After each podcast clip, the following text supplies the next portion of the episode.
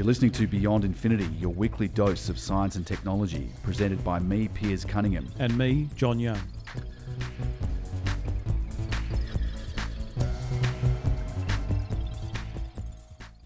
November 2018, the CSIRO have just announced some investment in where they'll be putting their funds, and that is $35 million into the future of space and AI for Australia. Hmm.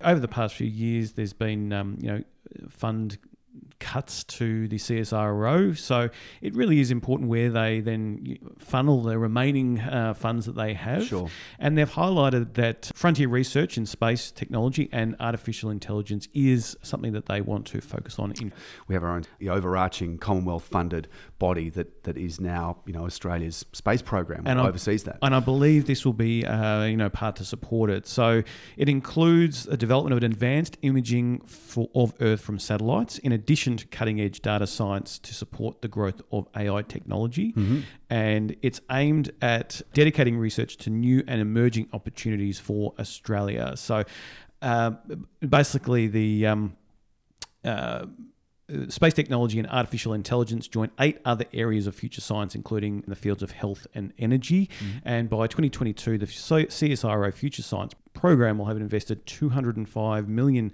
since it was launched in 2016. So what it's going to do is it's sort of initially uh, focus on advanced technologies for Earth observation, and then address the challenges such as space object tracking, and resource utilization in space, and uh, develop manufacturing and life support systems for mission to the moon and Mars. Mm-hmm. The artificial intelligence and machine learning will receive $19 million to target AI driven solutions for areas including food security and quality, um, health and well-being, sustainable energy and resources, resilient and valuable environments, and Australian and regional security. So, you know, we have seen ABC shows recently about the drought that is affecting New South Wales. It's terrible. You know, we're coming into summer and uh, there's been little to no rain. I think it's uh, the, the program focused on the Corindi area, mm. uh, which you know, a couple of years ago, there was fields of long green grass which uh, um, the livestock could uh, uh, eat on, and now it, it's a, a complete complete dust bowl at yeah, the moment. Terrible. And, and, so fingers can be pointed toward uh, global uh, warming as a contribution. It can be a natural cycle that you know Australia uh, goes through floods and droughts. Of course, we're also looking at uh, potentially an El Nino this year as well. And and really, w- what this research, the CSIRO, I imagine, is looking to do is to identify how best can we manage this. So what can it analyze about the locations? Where are we going to have the best food resources, and how is that that going through the, the harsh conditions that uh, we do see uh, in Australia. So mm. this research will, will hopefully, through machine learning as well, be able to identify those those key areas. And right. further to that is an example of the work being considered by the AI ML machine learning FSP is harnessing genome and climate data to predict and enhance crop and livestock performance in complex agricultural systems, or using real time data streams to improve the accuracy of forecasting across the energy system. So CSIRO acts as a network and partner with government, industry, and universities to advance the technologies of AI in many areas of society and industry, uh, central to the wider development of these advanced technologies is trust, and much of our work is motivated by maximizing the trustworthiness of these new technologies. This is according to CSIRO. Exactly, yep, yep. yes. I was just about to say, I'm reading straight from the Future Science platforms um, on CSIRO.au's uh, website, yep. and you certainly can find out more about uh, you know what they're they're working on at this stage. I think they're using drones is, is one of the things that they've been working on is monitoring crop utilisation and where best to put them, yep. allow given climate change and given the effects of drought.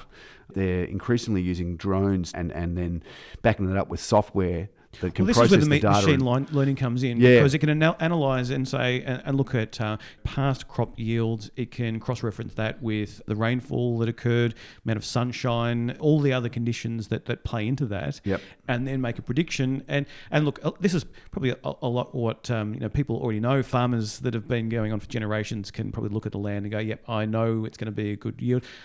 But at the same time, we do have a changing environment. We're, yes. And we need to be in a position where we can uh, you know, okay, well, we need to plant more here, or it's no point in planting this particular crop because based on what the machine learning tells us, we know that we're not going to get the yields.